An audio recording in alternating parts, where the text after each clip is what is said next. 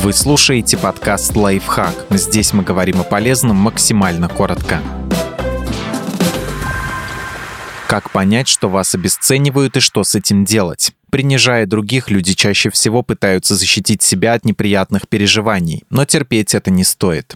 Как выглядит обесценивание? Представьте ситуацию. Вам 10, вы приходите из школы и радостно сообщаете маме или папе, что получили пятерку. Но вместо того, чтобы порадоваться и похвалить, они пожимают плечами и спрашивают, а много кому еще поставили пятерки? И если вы не один так хорошо справились, ваше достижение как бы перестает существовать. Оно не уникально, а значит гордиться совершенно нечем. Или, например, женщина приходит на работу и хвастается, что купила машину, а кто-нибудь из коллег со вздохом говорит, замуж бы тебе, конечно, вот муж бы и купил машину или сам бы тебя возил. Эти слова как бы подчеркивают. Покупка автомобиля очень сомнительный успех, если нет мужа, и радоваться совершенно нечему. Именно так и выглядит обесценивание. Один человек дает понять другому, что его достижение ничего не стоит, и поводов восхищаться собой, в общем-то, нет. Впрочем, обесценивание может распространяться не только на успехи, но и на переживания. Подумаешь, горе какое, никто ж не умер.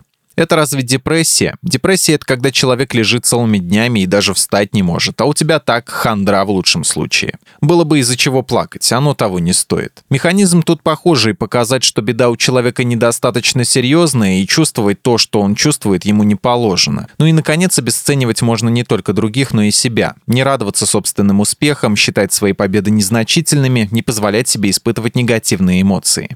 Как быть, если близкий человек вас обесценивает? Придется выйти на откровенный разговор и попросить его больше так не делать. Психолог Анастасия Маркова предлагает сделать следующее. Сообщите, что вам неприятно слышать такие слова, вас это обижает и делает вам больно. Скорее всего, близкие не хотят вас обесценивать, куда вероятнее, что они просто иначе не умеют. Проблема с обесцениванием в том, что навык ценности не усваивается не только по отношению к себе, но и вообще ко всему. Большинство из нас воспитывали плюс-минус одинаково, и в нас не вложили вложили само это умение замечать и ценить.